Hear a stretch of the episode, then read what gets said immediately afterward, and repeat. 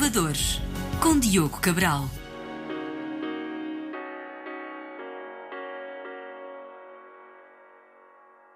Olá, bem-vindos a mais um episódio dos Inovadores. Hoje vamos falar sobre a produção de alimentos à base de células, conhecido como agricultura celular e que poderemos considerar como o início de uma revolução alimentar. A startup portuguesa Cell for Food é a primeira empresa portuguesa em agricultura celular na área alimentar e a primeira a nível mundial dedicada ao polvo, Segundo a descrição da Forbes, a Cell for Food é uma impulsionadora da agricultura celular em Portugal, com o objetivo de criar uma rede de negócios para liderar o mercado de produção de proteínas baseadas em células na próxima década. A sua missão é contribuir para a democratização do acesso às novas proteínas e fibras para a produção da agricultura celular. Os inovadores. Connosco temos dois fundadores da Cell for Food, José Espírito Santo, Frederico Ferreira, bem-vindos ao nosso programa. Portanto, segundo o que eu percebo, o objetivo é termos agricultura celular e assim deixarmos de ter a dependência do abate dos animais. Então isso quer dizer que vamos conseguir continuar a comer o peixe, continuar a comer a, a carne, sem termos que abater animais. É essa a situação que vocês estão a trabalhar? Sim, esse é um dos objetivos. Há outros, eh, nomeadamente a possibilidade de eh, ter um alimento nutritivo semelhante ao natural, totalmente semelhante ao natural, mas sem o impacto ambiental. Para além da questão ética do abate dos animais, há também a questão de saúde pública e a questão do impacto ambiental. Ou seja, o nosso objetivo é pôr mais pratos na mesa. Atualmente as pessoas comem vegetais, comem animais, vão começar a produzir, a comer também algo que é, na sua essência, um animal, um peixe, uma carne, mas que não foi produzido dentro do corpo do animal, foi produzido fora do corpo do animal. E com isso vamos conseguir trazer novos sabores, vamos conseguir trazer alimentos do ponto de vista do nutriente rico, sem microplásticos, sem pesticidas, sem metais pesados. Sem antibióticos, hormonas. Então, explica-me lá como é que é o processo. Vocês fazem uma biópsia, suponho? Sim. E depois? Como é que é a biópsia? Já agora, como é que funciona a biópsia? Nós fazemos uma biópsia, portanto, faço uma, uma punção, portanto, tira-se um bocadinho de tecido do animal. Que tem que estar vivo? Que tem que estar vivo. Nós temos centenas de células dessa biópsia. Precisamos primeiro de fazer com que essas células cresçam, atingir milhares de células, milhões de células, e depois, tendo essas milhões de células produzidas, fazemos isso num, num fermentador, o mesmo tipo de, de reator onde se faz cerveja, onde se faz iogurte uma vez tendo esse fermentador com muitas células, tiramos as células do fermentador e temos que estruturar essas células num, num tecido que vai ser um tecido eh, orgânico, que vai ser o alimento que as pessoas vão ter em sua casa. E qualquer célula dentro do animal serve ou há umas células mais específicas que outras? Há umas que são melhores que outras. Portanto, quando estamos à procura de, de um filete de peixe, estamos à procura da combinação de tecido muscular com tecido com gordura. Ao contrário de, de outras partes, de outras ciências, aqui o que nos interessa mais é a parte do músculo e a parte da gordura. O músculo é muito importante por causa da proteína, a gordura é muito importante pela parte do sabor, essencialmente. E textura e conseguem formar um filete de peixe idêntico àquele que nós vemos com peixe verdadeiro? Sim. Portanto, nós conseguimos por prototipagem, eh, ou por moldagem, ou por impressão 3D, fazer tecidos parecidos, semelhantes. E, a textura é a mesma, o sabor será o mesmo, a cor será a mesma. Para quem está a comer, vê alguma diferença entre um peixe e outro? É, o nosso objetivo é que seja parecido e que saiba bem. Se é igual, poderá não ser igual, igual, igual, mas que tenha um bom sabor, que seja uma textura agradável, que já cheire bem. Já se fizeram várias provas cegas com chefes e críticos gastronómicos que não conseguem distinguir do ponto de vista de sabor e textura. Porquê? Porque foi-lhes apresentada uma amostra granulada uhum. e não, como se costuma dizer, um pedaço de carne, não é? portanto não tinha um impacto visual. Era cozinhada por um chefe, dentro tinha carne granulada, neste caso as provas foram até agora feitas mais com, com frango, e eles não conseguem distinguir em termos de sabor e textura. Aqui em Portugal, consideram que vai haver tração para este tipo de iniciativas ou ainda é muito cedo para estarmos a pensar nisso? Eu diria que, em primeiro lugar, o nosso palco é o mundo, não é? Eh, aliás, a Europa está ligeiramente atrasada que o resto do mundo. Neste momento, Singapura foi o primeiro país a comercializar o produto, já está no mercado, em dezembro de 20. E que tipo de produto é que eles vendem? Frango celular. Okay. Uh, mais tarde, já no início de 2023, os Estados Unidos aprovaram, e portanto hoje já há vários restaurantes nos Estados Unidos a vender carne celular. Frango Eu, também nesse caso? Frango celular também, são duas empresas que foram aprovadas. E o processo está em andamento, muitas outras espécies seguirão, mas a Europa está ligeiramente atrasada porque o processo burocrático a nível europeu de aprovação é um bocadinho mais lento. Mas eu diria, diria, que a curiosidade, é, e mesmo em Portugal, é muito. Há muita gente a querer dizer que gostaria de provar, gostaria de, de saborear.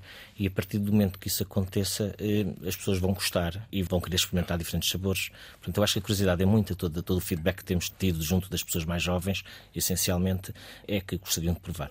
Diria também que em Portugal há uma grande apetência pela inovação. Nós, ao contrário do que pensamos nós próprios, se compararmos com outros, outras partes do mundo, nós gostamos de inovação em termos de população. Sim, isso é verdade. Há muitos inquéritos feitos já mundialmente, europeus e mesmo em Portugal. E normalmente 60% a 80% das pessoas dizem que estão disponíveis para provar e continuar a comer se gostarem, normalmente jovens e pessoas de segmentos de, de, de habilitações mais elevados. Ok, e ainda em termos de, de, de, criar o produto, salvo seja, quanto tempo é que demora então a fazer um filete? Certamente menos do que a natureza. Muito menos. Ou seja, eu diria que de duas semanas conseguimos ter, ter um, um, produto feito, duas, três semanas, sim.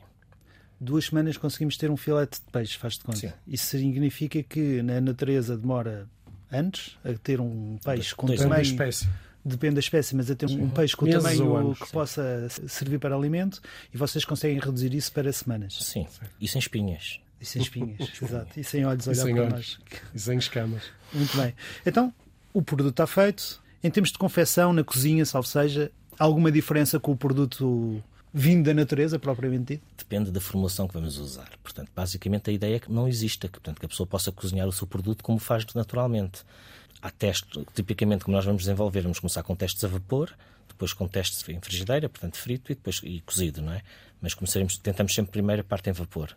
O frango, no caso do frango, há diferença em termos não, de confecção? É não, a mesma não, coisa? Não, não. Como-se o frango em Caesar salad, como-se o frango em grelhado, etc. Portanto, é, okay. é possível. Modelo de negócio. Na realidade, vocês estão agora aqui ainda a implementar uma ideia, a tentar Sim. criar um protótipo, garantir que a coisa se consegue fazer e conseguem provar que funciona. Depois, qual é o modelo de negócio que vocês estão para ver fazer aqui? Aqui a cadeia de, de valor deste setor tem uma componente de investigação e desenvolvimento, que é a fase em que estamos, que tem a ver essencialmente com as linhas celulares, com a produção das células e com o meio de cultura e depois a expansão em bioreatores. Mais tarde chegamos ao produto final que já entra num tipo de atividade diferente, com uma componente mais comercial, distribuição, marketing. Nós não queremos entrar na componente de mega escala, portanto, de produção de milhões de toneladas. Não queremos entrar na distribuição a nível mundial, queremos que o processo seja muito rápido e, portanto, escolhemos um modelo B2B. Ou seja, nós vamos querer licenciar a nossa tecnologia, o nosso produto, a grandes empresas multinacionais do setor que já têm os canais de distribuição e outros produtos concorrentes e que querem, obviamente, complementar a sua oferta com este novo produto. Fisicamente vocês estão onde? É complicado responder. Hoje em dia. Estamos em Portugal. As, as empresas, sim, estamos em Portugal. Nós somos os vários fundadores estão espalhados entre Lisboa, Porto e Braga. A nossa sede é no Porto, em Leixões, no CIMAR, no Porto de Leixões. Mas temos os nossos principais laboratórios são nos Açores, na Terceira numa parceria que temos com o CBA, o Centro de Biotecnologia dos Açores, da Universidade dos Açores, na Terinove, e temos também atividades eh, na Universidade de Braga, onde está um dos nossos fundadores, e também no Instituto Superior Técnico, onde está o Federico. Foram criados em 2022, já receberam investimento recentemente. Esse dinheiro que receberam vai servir exatamente para quê? Serviu para começar para contratar os nossos colaboradores. Temos três investigadores neste momento nos Açores a trabalhar, a tirar biópsias, a aprender como é que se crescem estas células, a preparar os meios. A grande parte significativa é nos ordenados, nos meios para cultivar, nos reagentes que utilizamos. Portanto, é, é aí que estamos a investir, é na parte tecnológica, essencialmente. Muito obrigado por participar neste programa de rádio. O meu nome é Deu Cabral e este programa contou com o apoio técnico de João Carrasco e edição de Ana Jordão. Eu, o José Espírito Santo e o Frederico Ferreira vamos continuar a conversar. Este programa de rádio e o resto da conversa ficarão disponíveis nas plataformas de podcast. Subscrevam para receber um aviso sempre que sair um novo episódio. Temos também presença nas redes sociais e já sabem, se gostaram deste conteúdo ou consideram que possa ser interessante para algum amigo ou conhecido, partilhem. Muito obrigado a todos e até à próxima semana. Inovadores. Agora, só em formato podcast, em termos de patentes e autorizações para um negócio deste, o que é que é necessário? Então, eh, há várias formas de proteger a propriedade intelectual e a inovação que nós criamos. A patente é uma dessas formas. Eh, existem outras formas que têm a ver com a identidade das células. Portanto, as células, através da identificação do seu DNA, podemos saber que são as nossas células. Portanto, será muito difícil outras empresas usarem sem a nossa autorização. Isso é um primeiro ponto. O segundo ponto é as células não vivem sozinhas. As células, para crescerem, para se multiplicarem, precisam de um conjunto de nutrientes de ter a quantidade de sal certa, a quantidade de íons certas, a quantidade de metais. Para nós, respirarmos, precisamos de a nossa hemoglobina tem ferro. Portanto, todo, todos esses compostos, a formulação desses compostos pode ser patenteada e protegida, quer por patente, quer por segredo industrial. São ambas possíveis. Uhum. Uma vez colocando as, as, células e o meio num reator para que esse reator eh, permita dar as condições certas, temperatura, agitação, etc., também essas próprias condições são eh, cruciais para que as células se desenvolvam. E, portanto, tudo isso é um conhecimento que pode ser protegido de diversas formas. E vocês estão a pensar a patentear ou estão. Dos dois modos, qual é que vocês vão apostar? Pelo menos para já. É uma discussão que internamente tem sido acesa e grande. Neste momento, o status dessa discussão é que é melhor mantermos o segredo industrial. As Ou seja, não criar, a patente, não criar a patente, não demonstrar ao mundo como é que se faz Exatamente. e guardar o segredo. Exatamente. A partir do momento que nós digamos ao mundo como é que se faz um pastel de Belém, toda a gente saberá fazer um pastel de Belém. Exatamente. Da mesma maneira que nós dissermos como é que nós vamos fazer o nosso polvo, que vocês um dia vão comer no Natal, toda a gente saberá como fazer esse polvo. É do nosso interesse que esse polvo seja feito, até para a questão do controle de qualidade, por nós e com o nosso controle. Fico na expectativa de comer esse dito polvo num Natal, num futuro próximo. Muito, muito interessante. Então, já explicaram mais ou menos quanto tempo é que demorava a criação do polvo, ou do peixe, ou do filete, ou o que seja, mas como é que é realmente produzido? Detalhadamente, como é que funciona? Nós temos que respeitar a biologia. Portanto, o que nós temos que fazer é começar com células. As células eh, têm capacidade de se multiplicar, uma célula em duas células, duas em quatro, quatro em oito e por aí fora. Portanto, ao fim de. assumindo que cada duplicação de uma célula animal demora 24 horas, ao fim eh, de sete dias temos dois levantados a seis células. Portanto, temos mesmo muitas células. E com essas muitas células, eh, depois está o passo que nós chamamos de expansão ou proliferação, que é o primeiro passo e é o passo que demora mais tempo. Os segundos passos, depois temos que tirar as células do, do meio, onde elas cresceram, temos que as agregar numa massa e essa massa tem que depois ser eh, formulada da forma de comida, como já se faz com a proteína vegetal, como já se faz com cogumelos. É uma tecnologia que já está dominada no âmbito da engenharia alimentar. Aliás, as soluções de proteína vegetal avançaram muito nessa área, com técnicas de extrusão. Hoje, quando se pega num, num alimento, num nugget, num hambúrguer, numa salsicha, é praticamente eh, indistinguível do produto não vegetal. Agora aqui temos mais graus de liberdade do que normal. Quer dizer, na, parte da formulação nós podemos fazer com moldes, de forma se calhar mais barata de o fazer e em grande escala. Podemos fazer com impressão 3D, podemos fazer. O que é que é fazer impressão 3D? Impressão 3D é como uma impressora que vocês têm em casa, mas em vez de fazer só em duas dimensões no papel, imprime numa terceira dimensão, certo, de forma a dar uma. Essa impressora 3D com os plásticos e com aqueles é tipo de coisas. É, a tinta que é diferente. A, tinta passa a, tinta a ser uma biotinta, passa a ser um hidrogel com células vivas ou mortas, conforme queiramos, que vão depositar e fazer a estrutura que queremos. Então mas... posso fazer um peixe em forma de pirâmide? Pode fazer um peixe em forma de pirâmide. Pode fazer um peixe em Posso forma. fazer uma figura. Pode fazer um peixe em, em três forma dimensões. Da, da, cara de uma pessoa. Pode fazer um peixe eh, na forma de um peixe. Exato, pode, fazer, pode fazer um polvo de dimensões diferentes. Pronto. Agora, o que eu queria dizer é que temos aqui um conjunto, independentemente da técnica de que vamos já ter dimensionalidade, temos aqui um conjunto de variáveis que nos dá uma flexibilidade enorme em termos de textura, em termos de cor, em termos de condições nutricionais. Podemos acrescentar ômega 3, podemos variar a quantidade de gordura para músculo, podemos uma pessoa que tenha dificuldade em comer por razões médicas, podemos fazer a comida mais mole, não é? Uma pessoa que gosta do seu bife mais rijo, pode ser um bife mais rijo. Podemos ter cores mais claras, cores mais escuras, mais gordura, menos gordura, mais ômega 3, menos ômega 3. E tudo isso é trabalhado ou é preparado no momento da da junção das células ao resto da Nós podemos inclusive misturar espécies que é uma coisa que até hoje nunca existiu. Uhum, nós, certo. quando comemos um bife, o bife ou é de porco ou é, de, é do animal que for. Aqui nós vamos poder misturar espécies. Nós podemos comer um bife de vaca misturado com porco, misturado com frango, Sim. misturado com o que quisermos. Até estão a surgir empresas no mundo que estão a seguir esse caminho.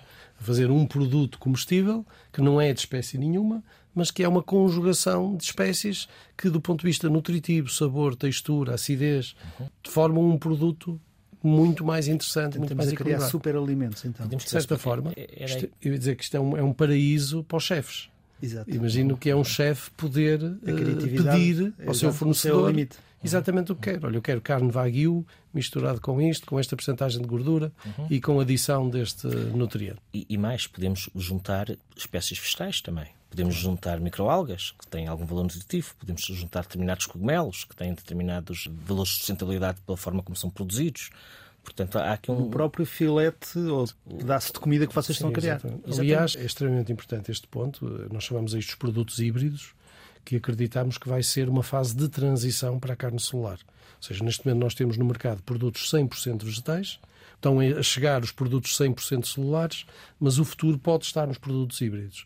Já há empresas que estão a explorar esse caminho e querem apenas comprar gordura para adicionar ao hambúrguer vegetal, que já tem a textura, já tem a aparência, mas falta-lhe o sabor. Portanto, podemos ter um produto, o nosso polvo celular, no início pode ser 20% ou 30% polvo, apenas. Em termos de protocolo que vocês fizeram com o Centro de Biotecnologia dos Açores, porquê os Açores e porquê criaram este protocolo? Qual foi a necessidade de ter isto? As pessoas dos Açores são, são pessoas extraordinárias. As pessoas estão lá a trabalhar. Os cientistas que já estavam a trabalhar do Centro de Biotecnologia dos Açores são pioneiros na parte de células vegetais, na parte da captura vegetal da biodiversidade da região e têm desenvolvido, e, e, outras áreas, também têm parte dos cavalos, etc. Mas eles têm, na realidade, laboratórios que têm boas condições de trabalho. E o que nós consideramos é que era importantíssimo estarmos perto da biodiversidade. Porque nós fazemos polvo, estamos centrados no polvo, mas não apenas. Temos, queremos ver as espécies que outras empresas não estão a fazer, que outras empresas não estão a olhar. E somos uma empresa portuguesa que queremos capturar a biodiversidade de Portugal.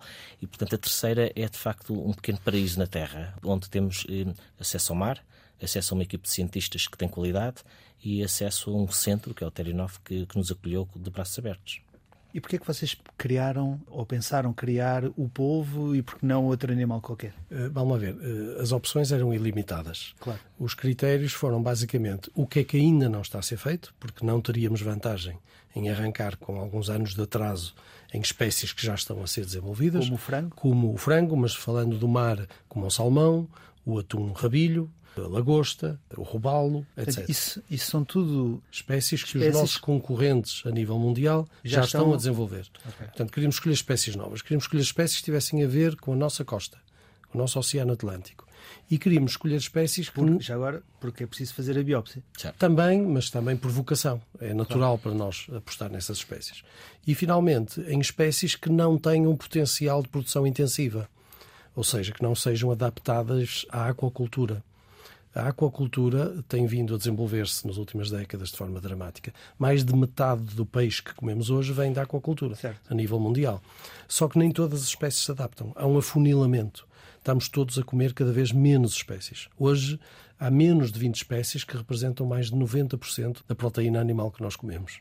E vem maioritariamente de aquacultura. No caso do peixe, vem quase Exato. tudo da aquacultura. Há algumas espécies que ainda têm bastante volume fora. Portanto, a aquacultura, aquacultura, para quem não sabe, são aquelas as piscinas, as os, piscinas tanques, os tanques que se mete tipicamente as larvas é? alimentam-se, é? elas crescem e tem uma série de problemas associados, tem. muitas vezes contaminação de doenças, antibióticos, e... hormonas, Exato, fatores tem que levar uma série de e contaminação do meio ambiente brutal. E, e, a maior parte das pessoas, o crescimento do pescado está a passar pela aquacultura. Ou seja, certo. a pesca selvagem, o peixe selvagem, eh, tem mantido os seus estoques, tem mantido a, captura e quando vamos ao supermercado, a maior parte das espécies que encontramos lá, como o José está a dizer, é a aquacultura. Certo. Certo. O polvo é um caso completamente diferente, não é adaptável à aquacultura. É uma espécie muito inteligente, das mais inteligentes que há no mundo. É um animal com nove cérebros, com três corações, com um sistema neurológico completamente diferente. Biologicamente é um animal muito diferente de todos os outros. Por exemplo, o sangue, digamos, o que conduz o oxigênio, que leva o oxigênio, não é o mesmo tipo de. Não é ferro. Não é ferro, é cobre. Eh, portanto, há aqui diferenças biológicas muito grandes. Mas eh, a questão é que a Europa, e o sul da Europa em especial, Portugal, Espanha e Itália, são os grandes consumidores mundiais de polvo. Só que nós não conseguimos produzir o nosso polvo. 20 e tal por cento do polvo que nós comemos é da costa europeia. É quase todo importado de Marrocos, Mauritânia, México, China, etc. E a produção na Europa está a diminuir todos os anos, o que faz com que o preço suba. A produção, a pesca. A pesca, pesca os landings, portanto, a pesca de polvo certo. está a diminuir todos os anos e o preço a aumentar. Vimos aqui uma oportunidade de eh, pegar numa espécie que está em decadência, até em risco de extinção daqui a uns anos, e uh, apostar, porque é um produto caro, Aliás, todas as empresas apostam em dois tipos de caminho, ou no volume, como acontece com o frango e no porco, ou no preço. Portanto, quem faz salmão faz o salmão mais caro. Quem faz atum faz o atum rabilho, etc. E nós queremos fazer o povo que é uma espécie de facto cara eh, e com os preços a aumentar constantemente, para sermos mais autónomos. Dificuldades na produção deste, deste tipo de animal que dificuldades é que vocês encontraram? De, de, sejam muitas, porque estamos a criar uma coisa do zero, não é? Porque certo. há uma diferença daquilo que eu andei a estudar. Há uma diferença muito grande em produzir frango ou produzir peixe. Contem-me lá que dificuldades chamamos, chamamos-lhe desafios. Desafios. A comunidade científica sabe muito sobre mamíferos. Nós, seres humanos, somos mamíferos e o conhecimento da célula de mamífero é, é, é muito elevado do frango é mais parecido com a célula mamífera em termos dos, dos fatores de regulação da célula, etc. Do peixe e do polvo, então, a informação biológica que existe é mais escassa. E, portanto, nós temos menos ferramentas em termos de conhecimento para conseguir fazer o que queremos. O que é que nós queremos fazer? Qual é o desafio que queremos fazer? Queremos que as células se multipliquem a uma determinada velocidade. Se em vez de demorar um dia a multiplicarem-se, demorar uma semana, o nosso processo já não consigo fazer em três semanas, vou precisar de mais tempo. Portanto, isto é o desafio principal. Conseguir que as células se multipliquem a uma determinada velocidade. Porque estamos na Europa, queremos fazer isso sem fazer modificação genética das células. Portanto, vamos ter células que são células naturais, já as células que estamos a ter, produzir são células naturais, não são modificadas geneticamente. Por exemplo, o frango que encontra nos Estados Unidos é um frango geneticamente modificado. O gene que ajuda a fazer músculo foi modificado para se expressar mais e, portanto, para produzir. Com mais velocidade. Com mais velocidade, exatamente. Com mais proteína específica do músculo. Portanto, primeiro desafio, fazer com que as células se multipliquem a uma velocidade adequada, diariamente, sem fazer modificação genética. Como é que fazemos isso? Fazemos isso através do desenvolvimento do meio. Ora, enquanto que para as células do mamífero temos anos e anos de otimização de meios, aqui estamos a aprender. Estamos a aprender como fazer, temos tido bastante sucesso. Já reduzimos já neste momento o tempo de duplicação para metade do que tínhamos as células originalmente. E ainda não está no valor que queremos, mas lá chegaremos. Portanto, isso seria talvez os primeiros dois desafios do ponto de vista biológico. Do ponto de vista de processo, vamos ter mais adiante um problema de escala. Nós vamos ter que conseguir fazer isto a uma escala que tenha significado e impacto. Se nós oferecermos quatro, cinco povos a um conjunto de pessoas que quer provar, não estamos a fazer o nosso objetivo. Nós estamos a fazer este trabalho porque queremos que isto tenha um impacto na sociedade. Só para dar uma indicação, se 11% da nossa alimentação passasse a ser por proteínas alternativas, não fosse por proteína animal convencional, nós compensávamos para todo o carbono produzido pela indústria da aviação. Interessante. Okay? Portanto, nós se fizermos pouco deste tipo de produtos, teremos pouco impacto. Pouco impacto. Quanto maior fizer, maior é o impacto. E daí... Sem falar em todas as outras coisas que estão por trás da, da pesca, não é? Claro. Sim. Eu diria, em termos de impacto económico e social, eh, muita gente pergunta, mas então eh, vão acabar as empresas tradicionais, vai haver desemprego? Nada disso. Nós hoje produzimos 300 milhões de toneladas de proteína animal por ano para dar de comer a 8 bilhões de pessoas. Mas em 2050 vamos ter 10 bilhões e as pessoas vão comer mais proteína animal. Está a subir todos os anos, principalmente nos países em desenvolvimento. Isso vai, nós vamos ter que produzir 500 milhões, ou seja, vamos passar de 300 para 500 milhões de toneladas. Esses 200 milhões de toneladas não vão poder ser produzidos com a indústria tradicional, a pecuária e a pesca vamos ter que usar proteína vegetal e usar proteína celular.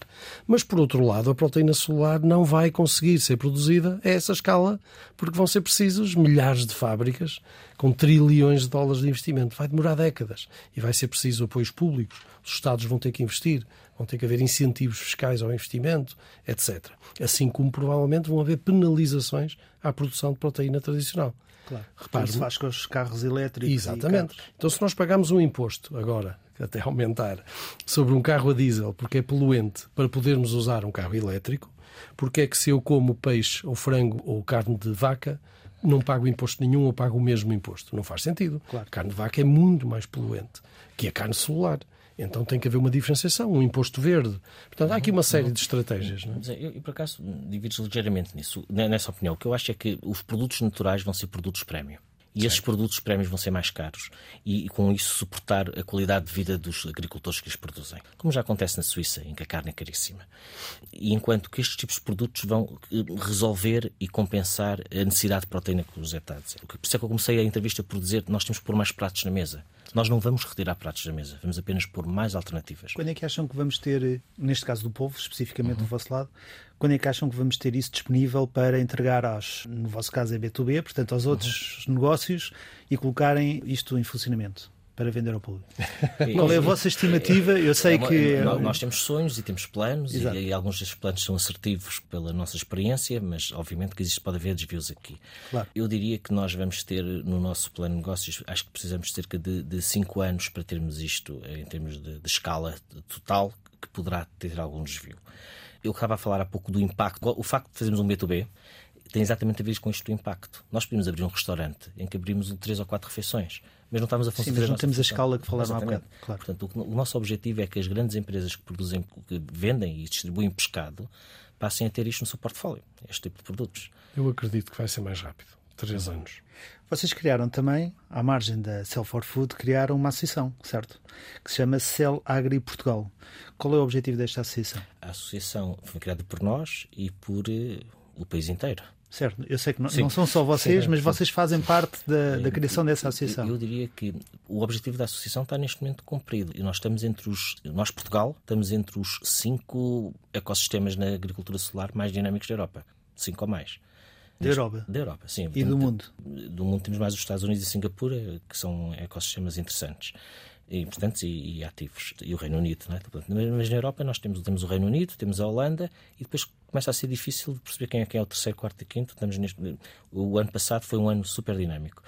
A associação foi criada com o objetivo de trazer as várias pessoas que trabalham em biotecnologia, as várias pessoas que trabalham em comida, as várias pessoas que trabalham em, em negócios nesta área e encontrar um ponto de encontro onde possam discutir, onde possam educar, onde possam fazer com que esta área avance. Neste momento são mais de 100 membros e o que é muito interessante é que acabamos por descobrir imensos portugueses, cientistas, gestores, técnicos, espalhados pelo mundo a trabalhar em empresas de carne celular. Eu Mas diria não empresas portuguesas. Não em empresas portuguesas. Estão, estão nos Estados Unidos, estão na Inglaterra, estão na Holanda, estão espalhados pelo mundo. E alguns em posições de, de muita relevância, de liderança. E, portanto, esse ecossistema, a Associação permitiu-nos juntar todas estas pessoas. Fizemos a primeira conferência internacional em Braga há uns meses atrás, que teve um impacto incrível. Trouxemos o Mark Post a Portugal, a Isha Datar, uma série Para, de... para quem não sabe, o Mark Post. O Mark Post, o professor Mark Post, da Universidade de Maastricht, Foi a primeira pessoa que fez um hambúrguer celular. Ele, em 2013, lançou num programa da BBC o primeiro hambúrguer celular alguma vez construído e desde aí tem sido um mentor e um impulsionador da área. Ele veio a Portugal, adorou a conferência e de facto tem sido é a cara da, da agricultura solar em termos internacionais. A Isha Datar pertence a uma, a uma associação que se chama New Harvest e que tem promovido a área com TED Talks, é uma professora do MIT e tem promovido a área em várias, em várias áreas. Como é que começou então esta agricultura celular? Isto na realidade começa quando? Contem-me um bocadinho de história, Eu, a história eu disto. recuava 90 e tal anos. Ok. Winston Churchill, num, num artigo que escreveu para uma revista inglesa, disse: Um dia estaremos a comer eh, peito de frango sem necessidade de fazer as asas e o resto do As corpo. penas, Que vai ser, essas, essas células vão ser reproduzidas num ambiente adequado, suitable. E, portanto, este artigo, obviamente, não foi entendido na altura, foi repescado agora e foi, de facto, um visionário em muitas coisas. Não? é? Mas depois há uma patente holandesa Dos anos 90. dos anos 90 que de facto coloca esta possibilidade de crescer células para fins de consumo e não para fins de saúde.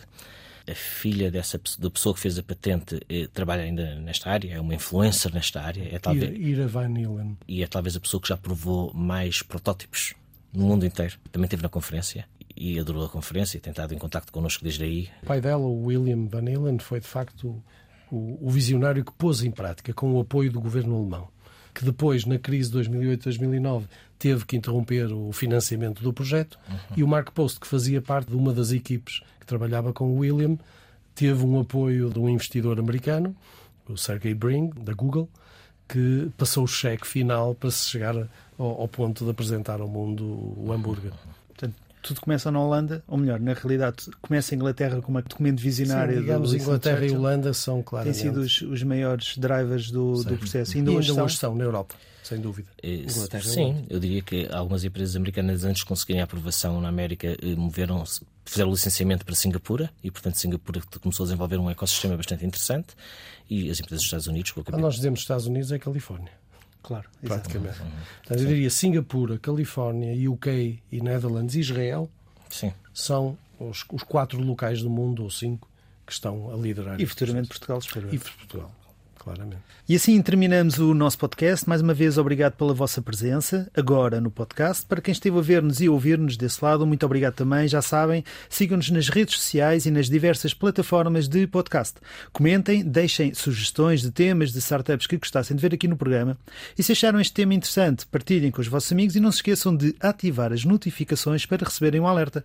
Muito obrigado a todos e até ao próximo episódio.